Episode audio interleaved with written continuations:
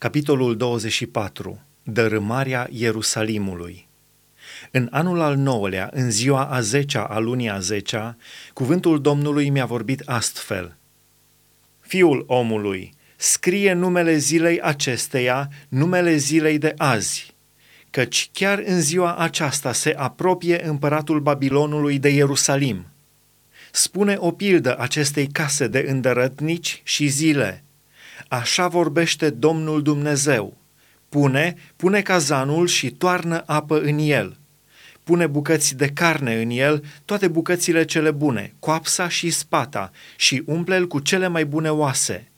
Alege ce e mai bun din turmă și pune lemnele grămadă sub cazan. fă să fiarbă în clocot mare și să fiarbă și oasele din el. De aceea, așa vorbește Domnul Dumnezeu. Vai de cetatea cea setoasă de sânge, cazanul cel plin de rugină și de pe care nu se ia rugina. Scoateți bucățile din el unele după altele, fără să trageți la sorți. Căci sângele pe care l-a vărsat ea este încă în mijlocul ei. L-a pus pe stânca goală, nu l-a vărsat pe pământ, ca să-l acopere apoi cu țărână ca să-mi arăt urgia, ca să mă răzbun, i-am vărsat sângele pe stânca goală, pentru ca să nu fie acoperit. De aceea, așa vorbește Domnul Dumnezeu.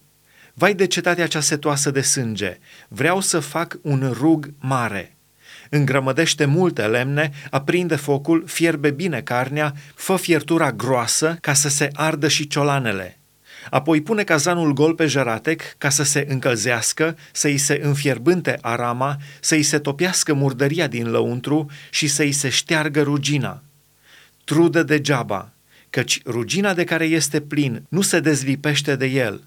Rugina nu se va lua de pe el decât prin foc și tu dorești iarăși nelegiuire în spurcăciunea ta pentru că am vrut să te curăț și nu te-ai făcut curată, nu vei mai fi curățită de spurcăciunea ta până îmi voi potoli mânia asupra ta.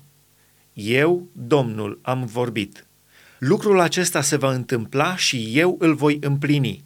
Nu mă voi lăsa, nu voi avea milă, nici nu mă voi căi. Vei fi judecată după puterea ta și după faptele tale, zice Domnul Dumnezeu. Cuvântul Domnului mi-a vorbit astfel – Fiul omului, iată, îți voi răpi printr-o lovitură ce ți-e mai scump în ochi. Dar să nu te jelești, nici să nu plângi și să nu-ți curgă lacrimile pentru ea.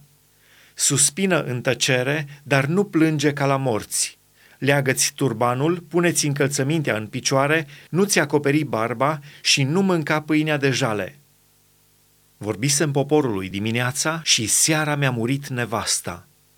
A doua zi dimineața am făcut cum mi se poruncise.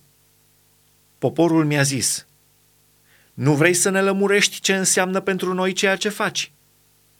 Eu le-am răspuns, cuvântul Domnului mi-a vorbit astfel. Spune casei lui Israel, așa vorbește Domnul Dumnezeu.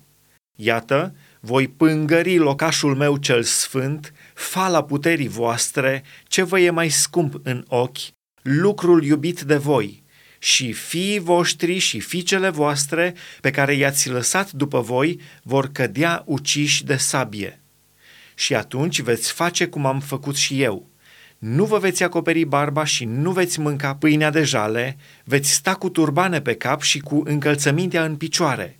Nu vă veți jeli și nici nu veți plânge, ci veți tânji pentru nelegiuirile voastre și vă veți văita între voi Ezechiel va fi un semn pentru voi. Veți face în tocmai cum a făcut el. Și când se vor întâmpla aceste lucruri, veți ști că eu sunt Domnul Dumnezeu.